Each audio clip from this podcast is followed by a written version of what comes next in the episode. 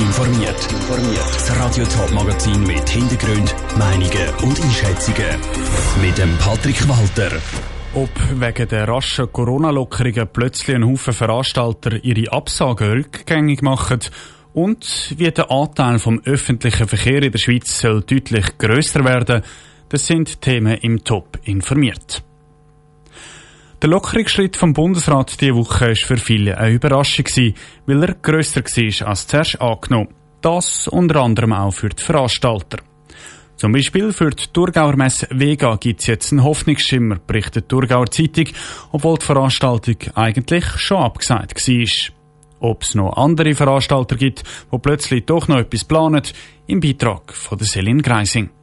Der Lockerungsschritt vom Bundesrat macht den Veranstalter neue Türen auf. Das auch bei der Vega. Noch will sich der Geschäftsführer Gregor Wegmüller zwar nicht festlegen. Wir prüfen aber jetzt die neue Ausgangslage selbstverständlich nochmal gewissenhaft und werden dann möglichst bald kommunizieren. Aber im Moment haben wir nichts zugesagt, sondern wir sagen nur, wir prüfen auch die neue Situation selbstverständlich nochmal. Wie zum Beispiel, was so eine kurzfristig organisierte Vega würde kosten, sagt der Gregor Wegmüller. Nicht nur die Vega, auch die Zürcher Oberlandmesse Zoom ist eigentlich schon abgesagt gewesen. Die Organisatoren von der Zoom, wo einmal fast 40.000 Leute gehen, überlegen sich jetzt aber nochmal, verratet Andreas Künzli, Geschäftsführer von der Zoom. Nach diesen Ausführungen vom Bundesrat wo wir auch ein überrascht worden sind, tun wir nächste Woche die Geschäftsführung sicher nochmal genau analysieren, was man allenfalls noch die könnte anbieten am März. Von Anfang an optimistisch sind die Organisatoren von der Rudolfinger Kürbisbeleuchtung. Dort sind jedes Jahr etwa 10.000 Leute dabei.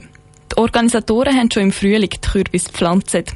Jetzt mit den neuesten Lockerungen fangen sie ab September definitiv mit der Planung an für das Kürbisfest Anfang November, sagt die Präsidentin der Kürbisbeleuchtung Judith Wasser. Was ich vorher sicher mache, ist die provisorischen Eingaben bei der Gemeinde und bei der Polizei.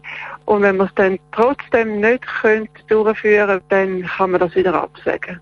Auch wenn es ein paar Organisatoren gibt, die sich nochmal anders überlegen mit diesen Veranstaltungen, ist der Grundtenor abgesagt, ist abgesagt. Zum Beispiel das Festival Out in the Green Gardens Frauenfeld geht trotz Lockerungen ins Wasser. Und am Zürcher Knabenschiessen gibt es zwar einen Ausstich, aber definitiv kein Kilby. Der Beitrag von der Celine Greising. Auch Dolmat St. Gallen hat nach den Informationen vom Bundesrat rasch reagiert und mitteilt, die Veranstaltung wird so geplant wie immer, einfach mit dem Einsatz vom Covid-Zertifikat. Die Vorbereitungen für die Messe im Oktober laufen also auf Hochtouren. Mehr Leute sollen den öffentlichen Verkehr brauchen. Das ist das Ziel vom Verband Öffentlicher Verkehr, kurz VÖV. Zum herausfinden, was es braucht, um das Ziel zu erreichen, hat der Verband einen Studienauftrag gegeben und heute zu Bern präsentiert. Unser Bundeshauskorrespondent Dominik Meyerberg ist dabei gewesen. Zum Start eine Zahl. Vom ganzen Verkehrsaufkommen in der Schweiz werden 28 Prozent der Distanzen im ÖV zurückgelegt. International gesehen ist das ein sehr guter Wert, aber der Anteil soll trotzdem weiter gesteigert werden, sagt der Präsident vom Verband Öffentlicher Verkehr, Renato Fasciatti. Der öffentliche Verkehr ist Teil der Lösung, äh, beispielsweise in der ganzen Klimadebatte.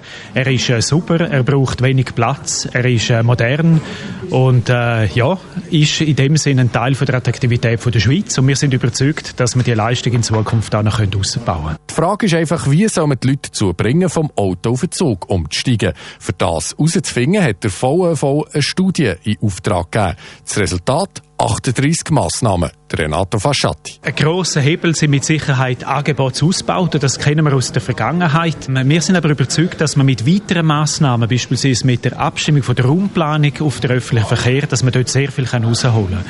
Also wenn ich ein Einkaufszentrum in die grüne Fläche baue, wo ich äh, keinen öffentlichen Verkehr habe, werde ich mit Sicherheit dann äh, die Leute mit dem Auto dort haben. Eine Massnahme geht hier um das Auto. Der motorisierte Individualverkehr soll nämlich eingeschränkt werden.